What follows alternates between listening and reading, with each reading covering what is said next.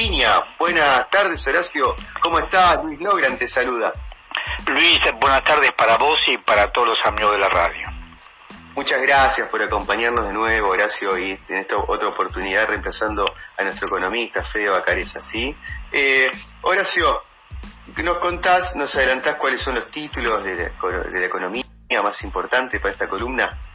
Mira, hay dos títulos que son importantísimos. Uno es, eh, el gobierno está renovando los vencimientos, los títulos de deuda en peso. Vos tenés, el gobierno tiene para financiar el déficit fiscal, tiene títulos de deuda externa, que son lo que se negoció con los bonistas privados y lo que se está en negociación con el Fondo Monetario Internacional, que son los títulos en divisas y en moneda externa. Pero después tenés títulos colocados en el mercado interno en pesos, que no es una suma menor. De acá a fin de año se calcula que son 700 mil millones de pesos los que vencen desde el, desde el 1 de agosto. Desde el 1 de agosto pasa que yo dos licitaciones y no se renovan en su totalidad. ¿Por qué te digo esto? Porque estos 700 mil millones de pesos se suma al déficit fiscal de, del año que va a cerrar en, en 1.300 1,3 billones de pesos, 1.300.000 millones de pesos, 1,3 billones de pesos, 1,3 billones de pesos más 700.000 te da los 2 billones de pesos que es lo que el gobierno necesita en pesos para cerrar las cuentas este año 2021. Lo que descontaba el gobierno, porque en el primer semestre lo pudo hacer, fue que se iba a renovar la totalidad, lo que ellos llaman roll over, que se iba a renovar la totalidad de los vencimientos en pesos, y esto no está pasando en las dos licitaciones que se hicieron este mes. Para colmo, lo que crea más suspicacia es que Mariano Sardi, que era el secretario de, Finanzas, tuvo que renunciar hoy tuvo COVID y debe haber quedado mal, que dice el, que por motivo de salud, porque obviamente le complicó, eh, el COVID le afectó, estuvo internado mal con pulmonía, o sea que estuvo grave con el tema COVID. Pero mañana sale de renuncia y, y asume Rafael Brigo, que es del equipo, porque estaba a cargo de la unidad de apoyo a la sustentabilidad de la deuda para las provincias, o sea, dependía, era el segundo de, de Mariano Sardi. Yo creo que ahí debe haber estado no quiero poner nada raro, pero el, problema de salud. Pero está justo en un momento en que no están renovando.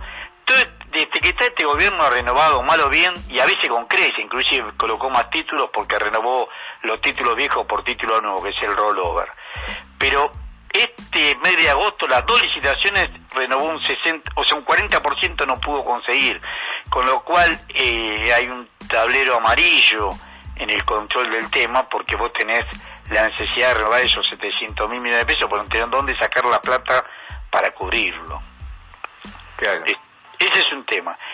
El otro tema es que nosotros tenemos un, la marcha de San Cayetano demostró que tenemos muchísima gente en una situación de precariedad laboral, que vive de changa, o sea que vos vivís de changa y encima está todo parado por el COVID, eh, los protocolos del COVID, todo esto crea los problemas que, que todos sabemos que, existen.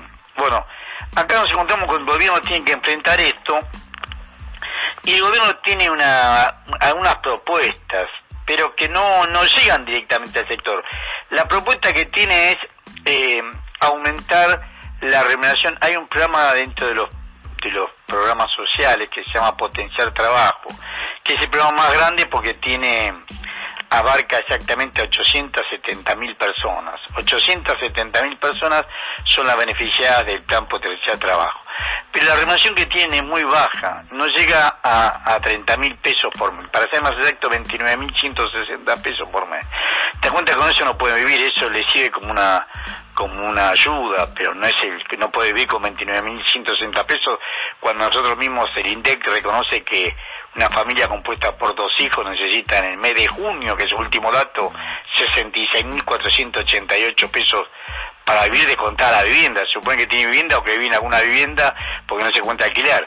66.488 pesos y bueno, el plan potencial trabajo estás pagando 29.000. Entonces, acá eh, el gobierno estaría planteándose el aumento de este plan, del aumento de la organización del plan, para que puedan construir vivienda. O sea, la idea es que estos trabajadores que están muy parcialmente ocupados, muy parcialmente, hacen alguna mejora, limpieza, por ahí alguna pintura, pensemos que son 870 mil personas en todo el país, por hacer un trabajo de construcción de vivienda que es lo que se pide que se haga.